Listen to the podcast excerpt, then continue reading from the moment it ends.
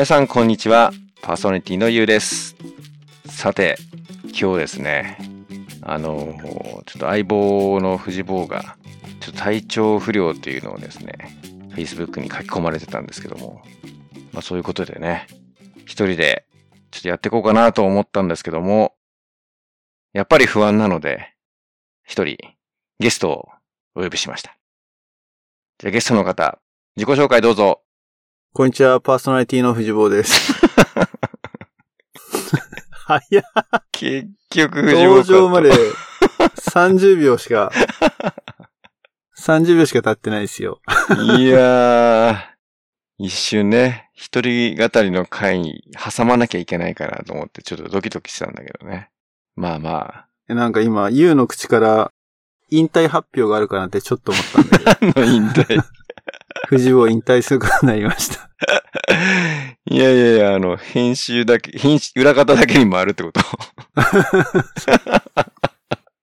もしくはほら、あのー日本でよくある隕石辞任 そんな責任取らなきゃいけない。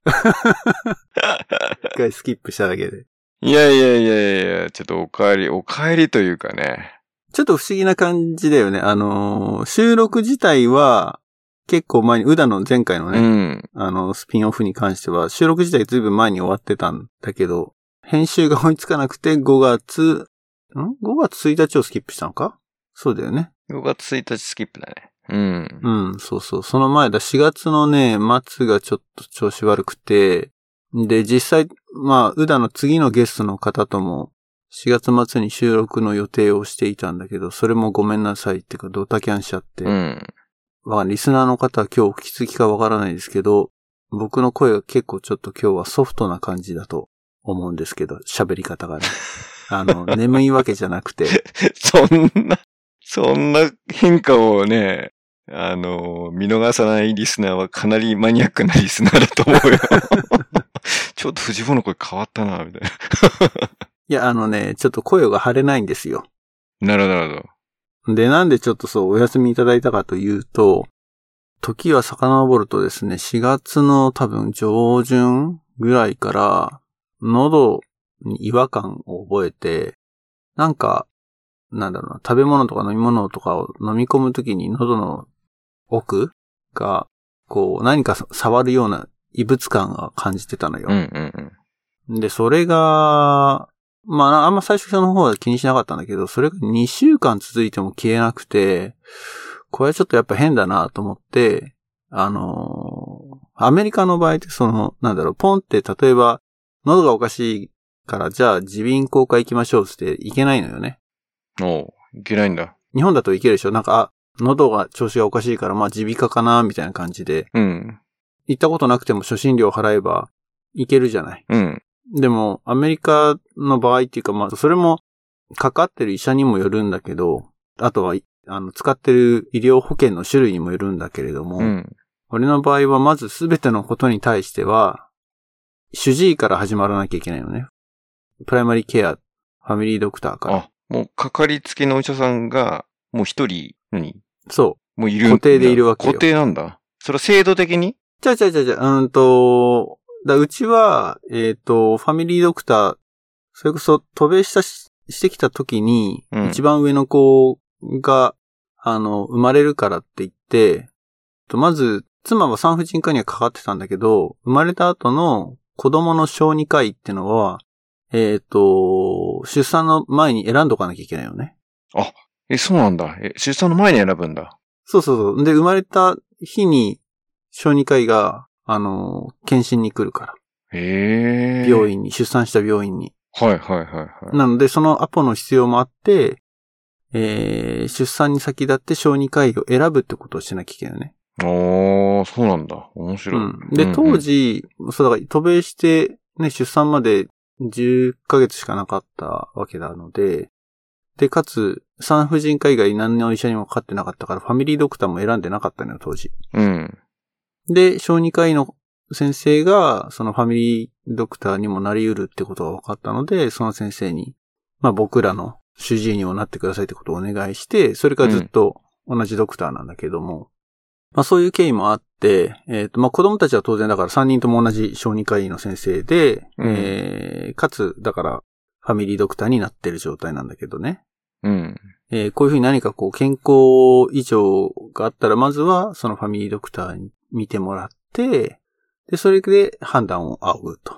そのファミリードクターを、しまあ主治医みたいなのを一人決めるっていうのは、もう大抵の家庭がやってることなの？それともたまたま藤田家がそういう選択をしたの？いや、大抵の家庭がそうだと思うーんう。う。ん。ただ、えっ、と、別のパターンとして、えー総合病院的な大きい病院が一つあって、カイザープラミナンテっていうのがあるんだけど、でカイザーを選んでる人たち、それはもう保険の種類がそもそも違うんだけども、うん。カイザーを選んでると常にその総合病院でかかるっていう形になるのね。う。うん。で、うんと、具体的に言うと HMO っていう仕組みと PPO っていう仕組みの二つがあって、僕のうちは、えっ、と、PPO って仕組みがあるので、それは保険の話ね。うん、医療保険の話なんだけど、医療保険の、えっ、と、ネットワークの中で、えー医者を選べるなのよ。あ、形としては。そっかそっか、そういうことなんだ。そうそう。んで、HMO ってのは、これ多分うちの会社じゃなくて他の会社もそうだと思うんだけど、えー基本的にそのカイザーっていう大きい病院があって、そこはもう、まあ、あちこちに総合病院があるのね。うん。で、そこに、だから専門医がたくさん集まってるような総合病院なので、使ったことないかわかんないけど、最初のアポイントメントは多分なんか、その辺のディアグノスをする、診断をする医者はいるのかもしれないけど、うん。基本的には、えっ、と、ここが悪いから、つって、えっ、と、すぐに、それに対応する専門医を紹介してもらえるっていう仕組みがあるっぽい。うん、うん、うん、ちょっとそこはちょっと詳しくわかんないんだけども、うん。で、うちの話をすると、だから、えっ、と、まず、えっ、と、その最初にドクファミリードクターに見てもらわなきゃいけないっつんで、うん。えっ、と、症状が出てから2週間経ってるけど、すいません、じゃあちょっと見てほしいんですけどって電話をすると予約が1週間後になるわけよ。あ、いきなり、あれなんだ、見てくれないんだ。す。ぐ、そう翌日見てはまずなくて、うん。まだその時は、ことが重大になってなかったので、あ、じゃあまあ来週か、うん、まあそうだよねって思いながら、えっ、と、受診日を待ったんだけど、うん。ただ、えっ、と、コロナの状況なので、その最初の受診も、えっ、と、 in person で会うのではなくて、うん。えー、 Zoom 越しのバーチャル受診。うん。バーチャル受診っていうのかな。うん。うん。あの、 Zoom 越しで、えっ、と、問診ですね。リモートでねそうそう、リモートで基本的に問診をして、で、こういう状況なんですけどって言ったら、あ、じゃあそれちょっと直接見ないとわかんないね。だからちょっと、 in person ので、あの、オフィスに来るように予約してってうん。言われて、で、えっ、と、その予約がまたその一週間後ああ。そってなるので、その時点でもう発症から4週間ぐらい経ってんだよね。約1ヶ月だよね。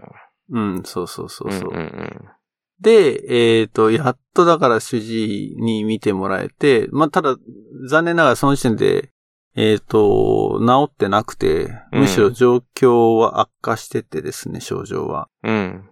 うんと、その時点では結構もうなんか、水を飲んだりするのが痛い。あのー症状としては、扁桃腺炎になった時のうん。状態、なったことある人はわかると思うんだけど、喉をこう、飲み込むのが時にグッとこう、痛いと。歯を食いしばってうんうん。痛いみたいなうん。感じ？うん。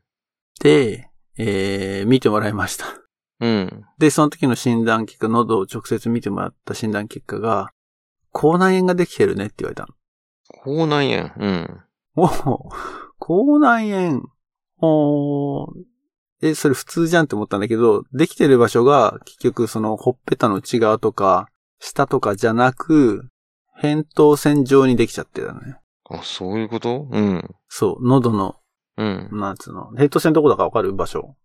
なんか、言われてみると、口をあーって上げた時に、喉チンコが見えるでしょ真ん中に。その両サイドにこう膨らんでるうんうん場所があるんだけど、うんうん。うん。その上に、確かに、うんと自分で鏡で覗き込んでみると、白い、ポチンってできて、なんか出来物みたいなのが確か見えたのよ。うんうんうんうん。なので、それで初めて、じゃあ、変、あのー口内炎ができてるから、じゃあ専門医紹介しますって言われたんだね。おーそ耳っから医を、そう、はいはいはい耳鼻咽喉科の先生紹介するんで、じゃあここに連絡しとくから、あの、多分電話かかってくるから、それでアポ取ってくださいって言われて。うん。まあ、案の定電話かかってこないんだけど、そっちからは。まあ、それもよくあるパターンで、うん。自分からも電話かけて、うん。えーで、そう、あのードクターから、このね、ファミリードクターからリファラルが言ってると思うんですけど、うん。うん。うん。予約させてくださいって言ったら、えー、一週間後ですね、そっからまた予約が。で、そう、5週間後ですね、発症からうに、ん。耳鼻咽喉科医に見てもらって、うん。で、その時はやっぱり、うん、口内炎だねって話になって、うん。えー、一応、ちょっとウイルス性のなんとかじゃ、とかだと困っちゃうから、つって、その、喉の幹部うん。口内炎ができているところを、こう、綿棒でスワブして、うん。で、ちょっと検査しますって。あとは、血液検査も受けてってねって言って、血液検査を受けて、その血液検査もでもすごかったな。すんげえ大量の血を取られたなと思って。うん。血液検査って多分シリンダー2、3本で終わるじゃん。うん。あの時ね、10本ぐらい取られたんだよね。だいぶ取ったね。どんだけテストするんだっていうう。ん。そう、まだ取るんだって思いながら、こう、ポンポンポンポン吸われてったんだけど、うん。まあ多分いろんな種類のテストをするため、スクリーニングっぽくやってくれたんだと思うんだけど。うん。って状況で、まあ検査結果待ち。うん。で、数日経って検査結果出てきたけど、結局何にも見つからなくて、悪いとか特になかったのね。うん。やっぱただの口内炎だったら、まあ2、3週間で治るはずなんだって。うん。一般的にね、2、3週間で治んなかったら他の病気を疑いましょうっていうのがまあ、一般的な経過だったんだけど、その時点ですでに5週間経っていて、うん。うんで、実際もう痛みも増えてったし、うーん、ちょっと、ご飯がまずね、美味しく食べれなくなったのね。うん。飲み込むのが辛いからさ。で、噛むのも相当咀嚼して、あの、細かくしないと喉通るときにすごい痛いから。うん。だし、水飲むのも辛かったし。で、ひたすらね、喉が痛いからっつって、喉飴舐めまくってて、龍角散も買ったよ。あ、龍角散あるんだ。売ってるのよ。そうそう。うんいや、妻にいろいろそう探してもらって、龍角散も買って。うん。ただ、あの、龍角散、龍角散のど飴はさ、結構、ちょっと、あの、薬っぽい感じうん。がいいかなっていうふうに思って舐めてたんだけど、龍角散そのものがきついね、あれね。あ、ダイレクトで、あれ？ダイレクトで粉買ったの飲んだけど、うん。で、飲んでね、すげえ思ったの、あ、おじいちゃんの味がするって思 おじいちゃんの味なんだ。う。なんか、わかんない。自分家のおじいちゃんがなんかしょっちゅう留学さん飲んでたのかな？なんかすごいそういうイメージ。でも、ちょっと妻も同じこと言ってて、おじいちゃんの味だねっつって、おじノいちゃんスタルジの匂いだね。ックな、あれなんだね。あの、味なんだね。そうそうそう。うん。多分あの、いや、印象だけど、あの、オブラートに龍角散を包んで飲んでたような気もはいしなくもない。はいはいはいはいはい。よくある光景っぽくない？うん。確かに。なんかうっすら記憶あるわ、それ。うん。うん。だからその龍角散の匂いなのか、カレー臭なのかってのはちょっとよくわかんない そのじいちゃんの匂いって、ダイレクトにおじいちゃんの、その、匂いなのか。おじいちゃんにまつわるじゃなくて。うん。そうだ、龍角散飲んだ時はすごいそれを思ってね。うん。でもちょっと結構きつい、うん、すごい大量に余ってるんだけど、実際今は。そうなんだ。どうしたのかな。う使うことねえんじゃねえかなって今後。まあまあまあ、ちょっと話が長くなりましたけれど。ん。うん。えー最終的にですね、えっ、と、検査結果は何もなかったので、で、もう一度、えっ、と、その耳鼻咽喉科のドクターに見てもらったのね。うん。で、その時に、まあ、その検査結果の発表プラス、えっ、と、実際もう一回見てもらって、いや、これで2、3週間で治んないのはちょっと、やっぱ他の病気の心配があるから、うん。えー、取りましょうって言われたの。おうその、扁桃腺切除手術をしましょうっていうふうに言われて、うん。で、結局、まあ、結論から言うと取りました。切除手術っていうのをしまして、うん。えー今はそれ、それのおかげで、だからちょっとあんまり、なんつうの、大きい声が張れないっていうのはそのせいなんだけれども。うん。で結局だからね、6週間それもだから、最初ね、手術しましょうってなって、うん。えーじゃあいつにしようかって言った時に、うん。えーとちょっとこれ後でも話すんだけど、ワクチンの2回目の接種がすぐ近かったのね、その。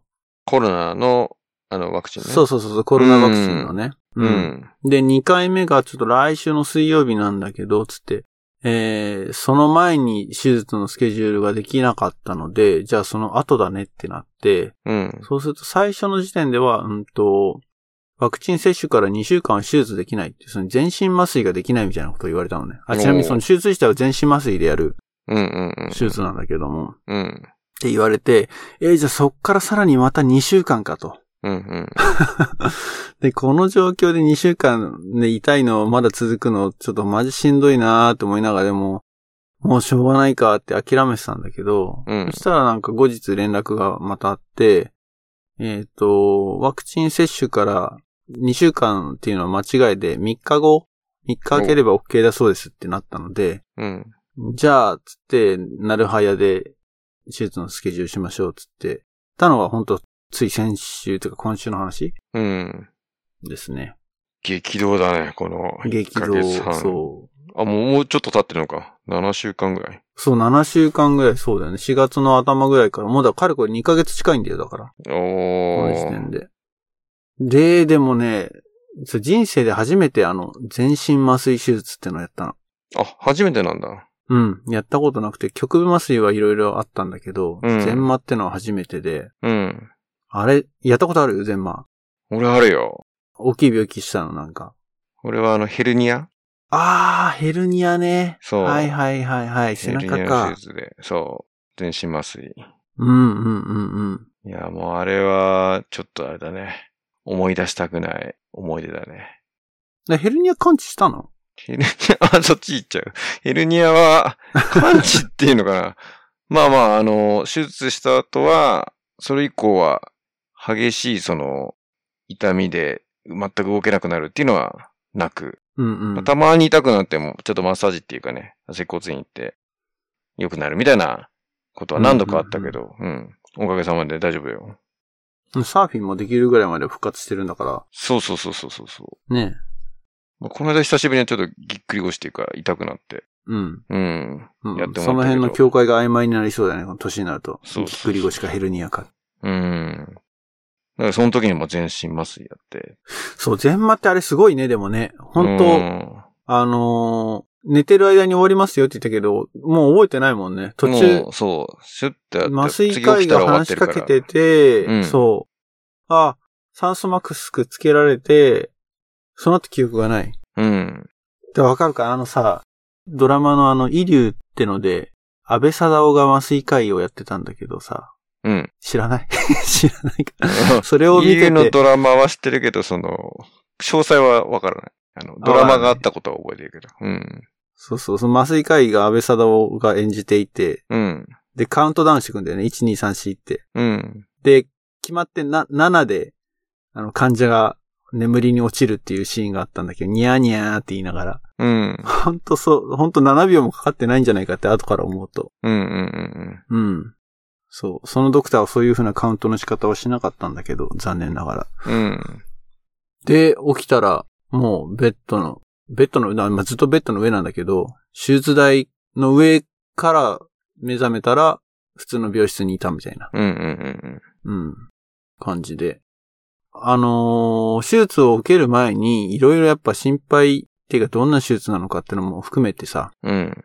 ね、手術自体は全身麻酔だから、ほんと寝てる間に痛くないっていうのは分かってたんだけど、うん。まあ、術後とかどうなるのかなっていうのが気になって、同じその口外扁桃腺切除手術っていうのをやった人たちのブログとかを読み漁ってしまったのね。うん。うん。やんなきゃよかったって後から思ったんだけど。うん。そして結構なんかみんな痛い痛いって書いてとか、まあ痛いけど、普段の扁桃腺が入れた時の痛みよりはマシみたいな。書き方が多くって、うん。ただ俺の場合は扁桃腺炎じゃなくて、口内炎だから多分痛みの次元が彼らとは違うだろうなと思って、相当、そう、麻酔が切れた後の痛みっていうのは相当すごいんだなっていうふうに覚悟をしてたんだけど、うん。まあ、実際ちょっとい今もそうなんだけど、薬、痛み止めの薬を飲んでないと辛いぐらい。ではあるね。やっぱりだから実前と同じその唾を飲み込んだりご飯を食べたりするっていうのは、相変わらず痛くって、うん。で、実際ね、切除自体は電、電気メスうんうんうんでやってるので、血が出たりとかあんましないでちゃんと綺麗にできてる。手術はもう本当成功してるんだけれども、やっぱりそれはそれで、体にはダメージがあるので、うん。うん。痛いし、うん。まあでもこれを治るのにやっぱ2週間ぐらいって言ってたかな。で、日本だと入院するのよ。1週間。一週間。はいはいはいはい。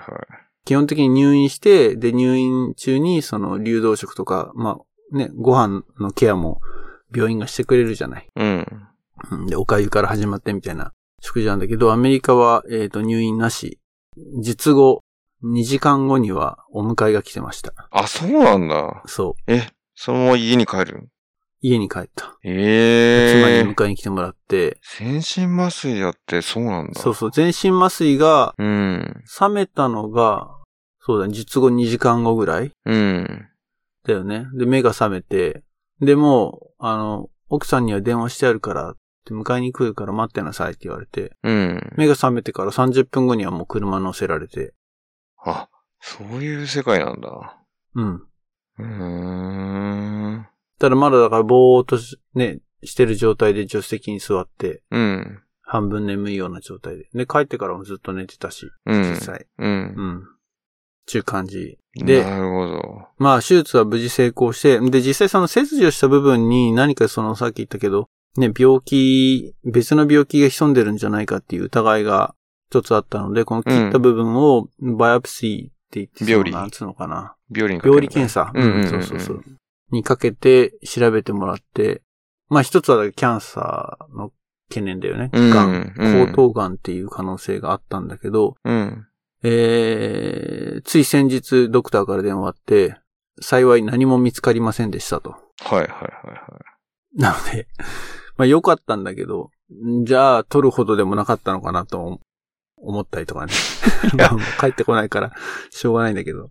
なんか、なんとなくその、ね、大事に至ってないだろうなっていう想定で撮ってるから、あの、これで、なんか見つかってるみたいなカミングアウトが、この、ポッドキャストの収録で行われたらだいぶショックだから、ちょっと、あの、ね、ドキドキしたんだけど、大丈夫そうってことね。はい、大丈夫です。ああ、うん、なるほど。なので、えっ、と、ポッドキャストも続けられそうです。あ、なるほど。いやいやいや、なんかね。そこ心配してない。あの、いや、心配というよりも、あの、結果がまだ出てないんだったらドキドキだなっていう。ああ、そうだ。一応出たってことね。そうそうそう。結果が出るのが分かったから、っうんて。いうのもあって収録をセッティングしたってのもあるんだけどね。なるほど。そう。結果が悪い方向だったら本当収録してないよ。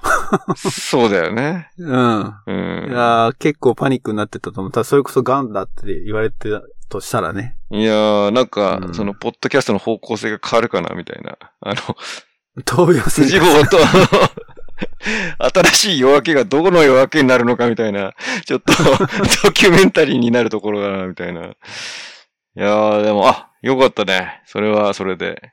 うん。いや、多分だって詳細とかね、何もかか告げられずに始まったからね、収録ね。あまり聞いちゃうと収録がつまんなくなっちゃうからっていうのもあり。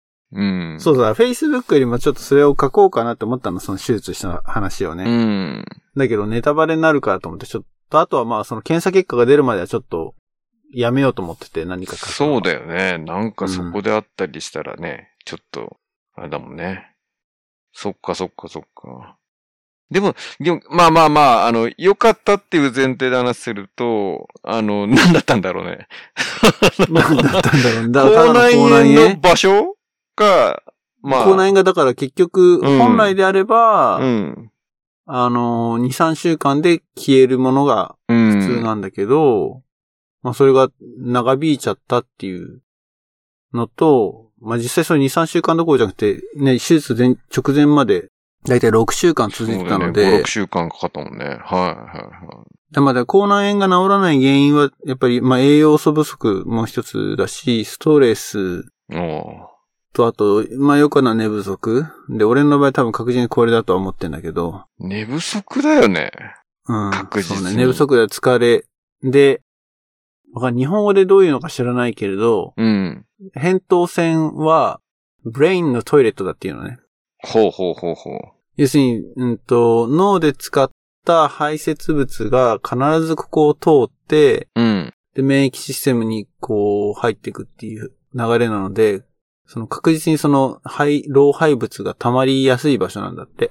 あ、そうなんだ。脳それでだから扁桃腺にこう、体調が悪くなるととか、あとはね、体に疲れが溜まると扁桃扁桃腺に出るっていうケースが多いのはそういう理由うーん。らしいんだけど。いや、なんか、オチがあれかと思った。あの、ポッドキャストの編集がストレスで、喉に来ちゃった。ちょっと、ポッドキャスト休みますみたいな。あ、そういうわけではなかった、ね。そうではないけど、でもね、その一回お休みいただいたことでかなり楽にはなったのは確かですね。おーうん。じゃあ、知らず知らずに蝕んでたんだね。ポッドキャストが。いやいやいやいや、もう、体に身を削って、ポッドキャストやっていただいてるっていうことでね。ほんまあそういうことにしておきましょうか。まあ実際はね、あの、うんやっぱりね、このワークフロムホームになって、パンデミックでね、日中家にいながら仕事はしないで、夜仕事するっていうスタイルが定着したのが多分一番の原因かなと思ったけどね。明らかにちょっとあれだよね。あの、おかしいというか、辛そうなあシチュエーションだよね。その、うん。子育てというか、まあ、その、家でそ、両方見ながらっていうと、厳しいよね。厳しいよね。まあ、この前のね、歌の話じゃないけどね。家にいるとやっぱね、仕事はできないから、会社に行ってればうん。集中できるけど、日中、あとね、うちの妻も仕事はしてるので、うん。そっちの方がどっちかっていうと、柔軟に動けないっていうか、うんうんうんうんあの、契約社員ではあるし、フルタイムじゃないんだけど、うんミーティングはだいたい日中に入ってくる。はい。うん、うん。から、日中、それで、ね、子供の面倒を見てて仕事ができないってことは多分にあって。そうか、そうか。だからそれが、で、ね、日中1時間仕事しては、育児家事やってっていうのを繰り返してると効率悪いから。うん。まあ結局夜やるよね。みんなが寝てから。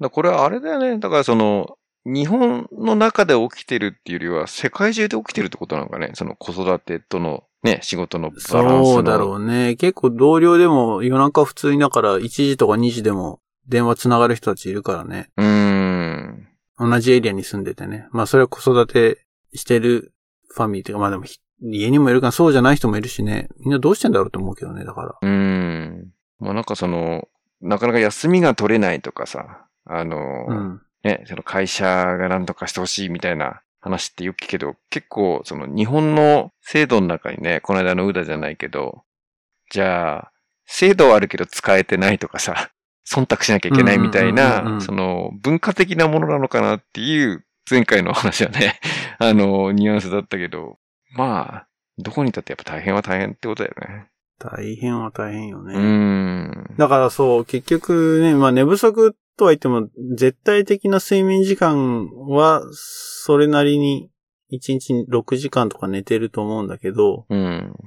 問題はそれが6時間まとまって寝てないっていうのがいけないんだと思うんだよね。いやー。2時間、2時間、2時間とか3時間、3時間とかっていうね、寝るパターンだから、多分それが、でもこれを変えるのもなかなかね、オフィスに戻って仕事をするっていう風にならない限りは多分変わらんなと思うし。うんうんうんさっきのその3つ、ストレスと栄養と寝不足。栄養っていうのはなんかあるの？その、食事が不規則とか。栄養はね、扁桃腺とかその免疫システムの、なんつうのかな、欠乏っていうのかな？うん。に関与してるのはビタミン B 群。ああ、なんかビタミン足りてなさそうな感じだよね。喉痛いっていうか。うん。ビタミン B だとね、どっちかというとね、動物性のタンパク質だったりとか、うん。まああと納豆とかそあの植物性のタンパク質でもそうなんだけど、うん。鉄分とかそういうのを含む、えー食材が多いので、野菜とかっていうよりも意外とチーズとかヨーグルトとか、うん。赤身の肉、赤身の魚、ほ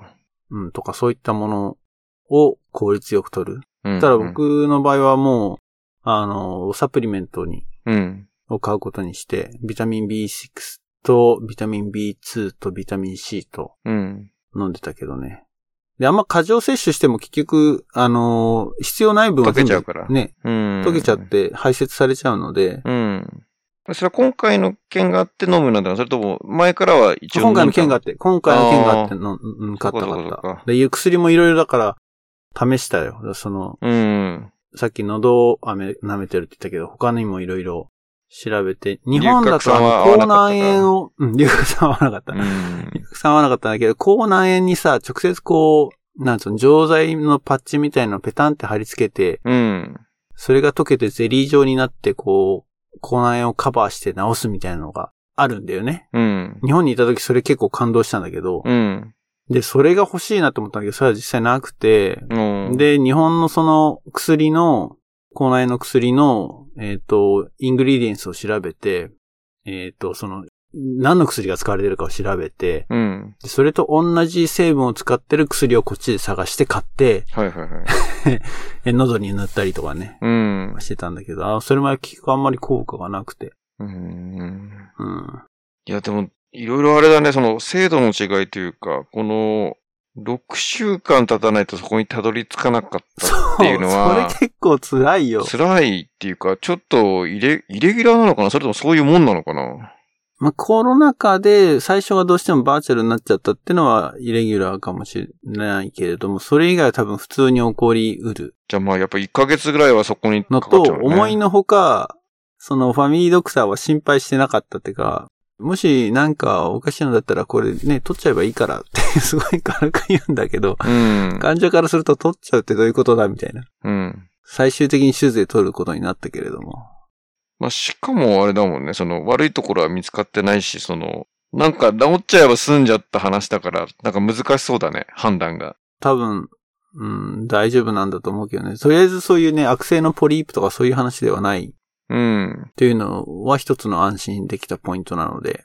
今回の、あれだよね、一番はい痛みでしょ、その、なんか飲み込むとかの痛み。そうだから痛みが発生しなければ、まあまあ、ほっといてもっていうか、特に。そうそう、まあ我慢、うん、そうね。まあ痛み止めを飲んでまでそれを我慢するべきだったかどうかってちょっとクエスチョンだけど、うん。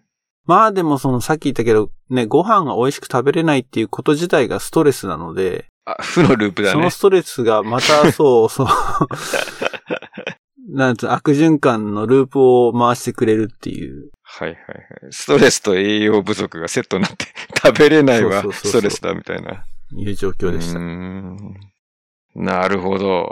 いやー、ちょっと10分ぐらいの報告かなと思ったら、30分以上かかったから、やっぱ今回壮大な、ね、感じだったけど。壮大なストーリーになってしまいましいや、でも無事で何より、ね、もうちょっとでも、ね、ストレスが軽くなるように、じゃあポッドキャストは短めにと思ったのに長くなってるっていう。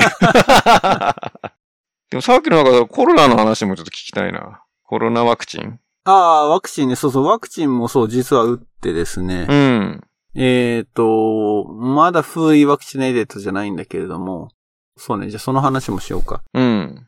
えっ、と、カリフォルニアは、と言っといた方がいいのかな？アメリカ全体でちょっと州によって事情が違うので、カリフォルニアに関しては、えっ、と、6月の15日より前までは、限定的に接種できてたのね。えっ、うんと、例えば、65歳以上だったかな、当時。と、あとは、えっ、と、ある特定の業種、医療関係者、もしくは食品業界、えー農業とか。え、5月 15?6 6月？15。まで？6月、ん？ちゃ、んちゃうちゃう、4月ごめんごめんごめんごめん。4月だ。4月15。4月15ね。前の話だもんね。4月15でね。そうそう、前の話。4月15、6月だったか。うん。そう、4月15からは、えっ、と、16歳以上であれば誰でも打てますっていう状態になったのね。うん。で、えっ、と、それでだからすごく一気に、えー接種する人が増えて、うん。で、俺も、えっ、と、打ったのが20日ぐらいだったかな？確か。で、あの、ワクチンのね、種類メーカーがいくつかあって、えっ、と、今だとファイザーとモデルナがメインかな？うんうんうんうん。で、ジョンサン・ジョンソンが一時期ちょっと、えっ、と、供給停止したのは、えっ、と、血栓ができて死亡に至ったケースが出てきたっていうのがニュースになって、うん。うん。えっ、と、ジョンサン・ジョンソンは一回ちょっと、今は多分復活してんのかな？ちょっとわかんないけど。うん。ただ一つ大きな違いは、ジョンサン・ジョンソンはね、一発でおしまいなの。あ、そうなんだ。へえ。、で、そうそう、俺が打ったのはファイザーなんだけど、ファイザーとモデルナは2発打たなきゃいけないのね。うんうんうんで、かつ、えっ、と、2発目を打ってから2週間後に、まあその、なんだ、免疫システムが定着というか、うんワクチンが定着することで、え完全体というか、うんうんフーリバクシネーレってな状態になると。うん。うん。で、えっ、と、実際はですね、その4月の15日っていう解禁日の境にから、えっ、と、予約ができるので、だいだいたい全部オンラインで予約するのね。ワクチンの、どこで接種するかっていうのも含めて、あと、アポイントを入れて、うんで、全部ウェブで、えっ、と、自分の近くのワクチン接種会場をいろいろ、まあ、病院だったり、えー普通のなんかコミュニティスペースやってるところもあれば、うんえっと、僕の場合は、リーバイスタジアムっていう、えっ、と、サンフランシスコ 49ers の本拠地にあるスタジアムの中で、まあ、そこはすごく多分この辺で一番規模がでかいと思うんだけれども、うんリ。ーバイスタジアムで打ってきました。で、場所によってはね、多分サンフランシスコとかはね、ドライブスルーで打てるところとかもあったみたいで、車に乗ったまんま腕出してプシって刺して、はいはいはいはい。で、基本的にその、えー、ワクチンの接種した直後15分間は、えっ、と、経過観察をしなきゃいけないっうん。ていうのがあるぐらいで、あとは、えっ、と、そうね、一発目に関してはね、すごい、全く痛くなかったのよ。打った瞬間。うん。すごい針が細いんだよね。うんうんで、あとは、あの、やってくれたナースの人が上手だったっていうのはあると思うんだけど、本当打たれたのがわかんないぐらい痛くなくて。うん。うん。ただ、副反応、これ多分日本の人みんな気にしてると思うんだけど、僕のケースで言えばファイザーを打ったので、えー最初の一発目の時に副反応がちょっと出ました。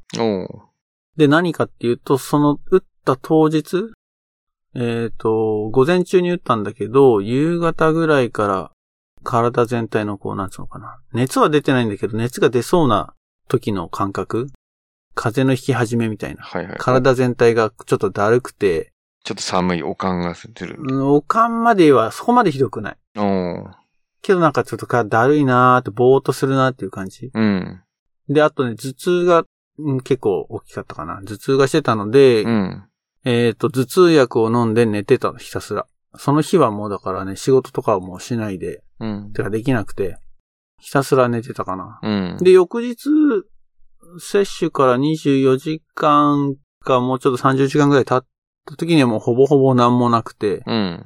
まあ、強いて言えばその筋肉注射だったので、打った肩のところがちょっとこう、動かしづらい。肩をこうやると、筋肉痛で肩が上がんないみたいな、そんな感覚うん。があったぐらいで、翌日からはもうな、ほぼほぼ普通に戻ったかな。だから、僕の場合はそんな激しい副反応はなかったけれども、人によってはその頭痛が結構長引いちゃったりとか、うん。えっ、と、翌日も寝込んでるっていう人も中にはいる。おう。うん。で、それが一発目。うんで、二発目に関しては、全く何もなかった。っあ、なるほどね。二発目の方が起きるのかと思ってた。。ていうう人もい、そうそうそう、そういう体験記も結構聞いてたから、うん。あ、じゃあ二発目は一発目より多分副反応しんどいんだろうなーっていうふうに、覚悟はしてたんだけど、うん。全然なかった。結果的には全然なくて、むしろその、ね、二発目打った時の方が、針はすごく痛かった。なんか、ブスって刺さって、うわ、刺さったズギュって入ってきたっていうのが、それでも同じ針なんだよね。針が違うの？一緒、同じ、同じものだけど、多分それはね、ナースの腕だと。ナース、そっか。打つ人の技量によるんだね。そうん。う。打つポイントにもよると思うんだけど、うんうんうんそれはだから、だから肩の痛みは二発目の方はすごく長引いた。うん。なるあほど。まだ肩痛えやっていうふうに。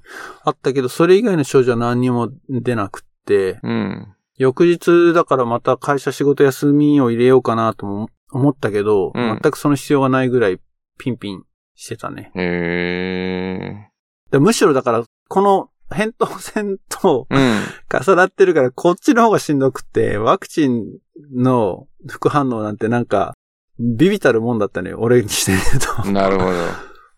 そんなに大したことないなっていうか、もう、それよりも喉痛い方が辛いっていう風になってたから。はいはいはいはい。でも仕組み的にはだからすごいね、だから、ね、全部オンラインでもちろん予約ができるし、うん。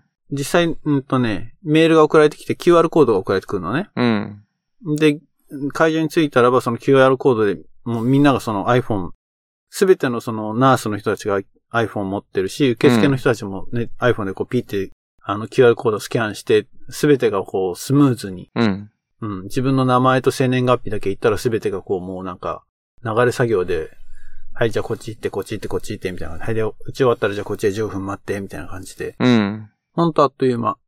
効率が非常に良かったですねへ。ー。じゃあ無事、もうでもアメリカは結構もう、アフターコロナみたいな、なんていうの、開けてきた感がある。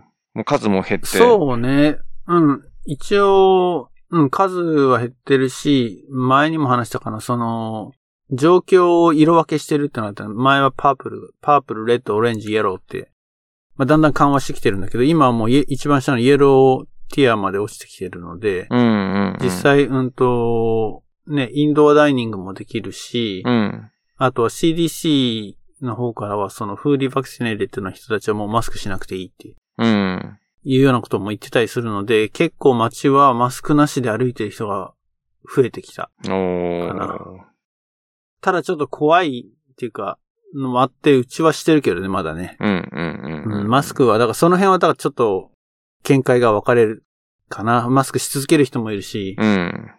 しないでも、イヒャッハーってやってる人たちもいるし。はいはいはいはい。でも、ほぼほぼ多分6月ぐらいから、そういう fully vaccinated な人たちが増えてくるので、うん。おそらく、なんだろうな、外で、ね、グループで集まったりとかってイベントもまた復活してくる気はする。うーん。なるほど。徐々に徐々に。うんうんうんうん。まあ、戻ってくるんだろうね。なんだかんだ。うん。いやー、じゃあこの約2ヶ月は、どちらかというと、コロナよりも、扁桃腺の方が大変だったっていう。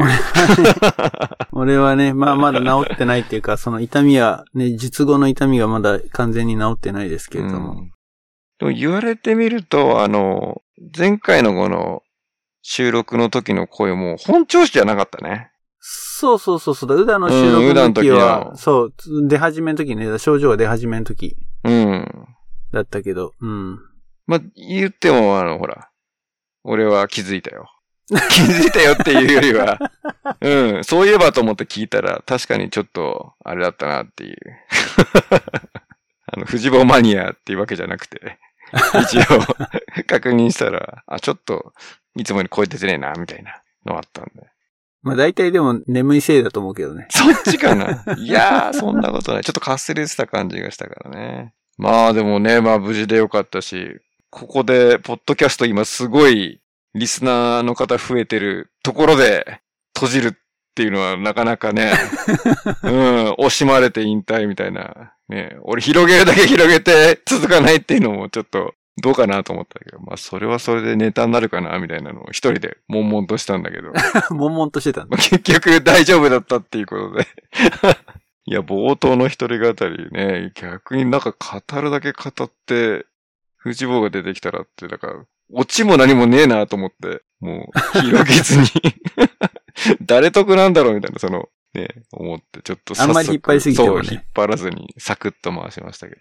いや、でも本当あれですね。ちょっとよいっぱい寝て、栄養とって、ちょっとストレスをね、はい。発散するように、何かしら、健康は維持していただかないと、あの、まだまだ、ポッドキャストも折り返しぐらいでしょこれ。折り返し、そう。違うか。いや、本当に。まあでも我らも年を取ったなって思うよね。だから、我らも本当け、け、うん。いや、気をつけないと健康には。確かに、確かに。そうね。お互い気をつけましょう。いや、気をつけます。はい。というわけで、えー、なんか今日は、僕の闘病体験記みたいになっちゃいましたけども。本当だね。結構、振り返ると長かったね、これね。うん、振り返り、いや、でも、辛い2ヶ月でしたよ、本当に。ね、次回の収録の時にはもう完全復活してると思うので、うん。ぜひぜひ。そのドタキャンしてしまった収録をはい。再度リスケして、えー、次回のゲストをお招きしたいと思ってますので、皆さん、どうぞお楽しみにということですね。はい。ということで、今日のところは、これにておしまいしましょうかね。ゆうの、ちょっとトピックも取り上げたかったけれど、時間が大丈夫でね、す。長くなっゃちゃいそうなので、う。無事を確認できたので。はい。はい。リスナーの皆さん本当ご心配おかけしました。でも本当無理しないようにね。まあどうにか。はい。ちょっとこれはなんかの合図なので、ちゃんとそこを受け取って、生活を改めるようにチャレンジしてみてください。ということでありが。とうございます。はい。それじゃあ皆さん、えっ、と、次回6月15日の配信ですね。はい、ゲストをお招きしたいと思ってますので、どうぞ、えーお楽しみにということで、ごきげんよう。バイバイ。バイバイ。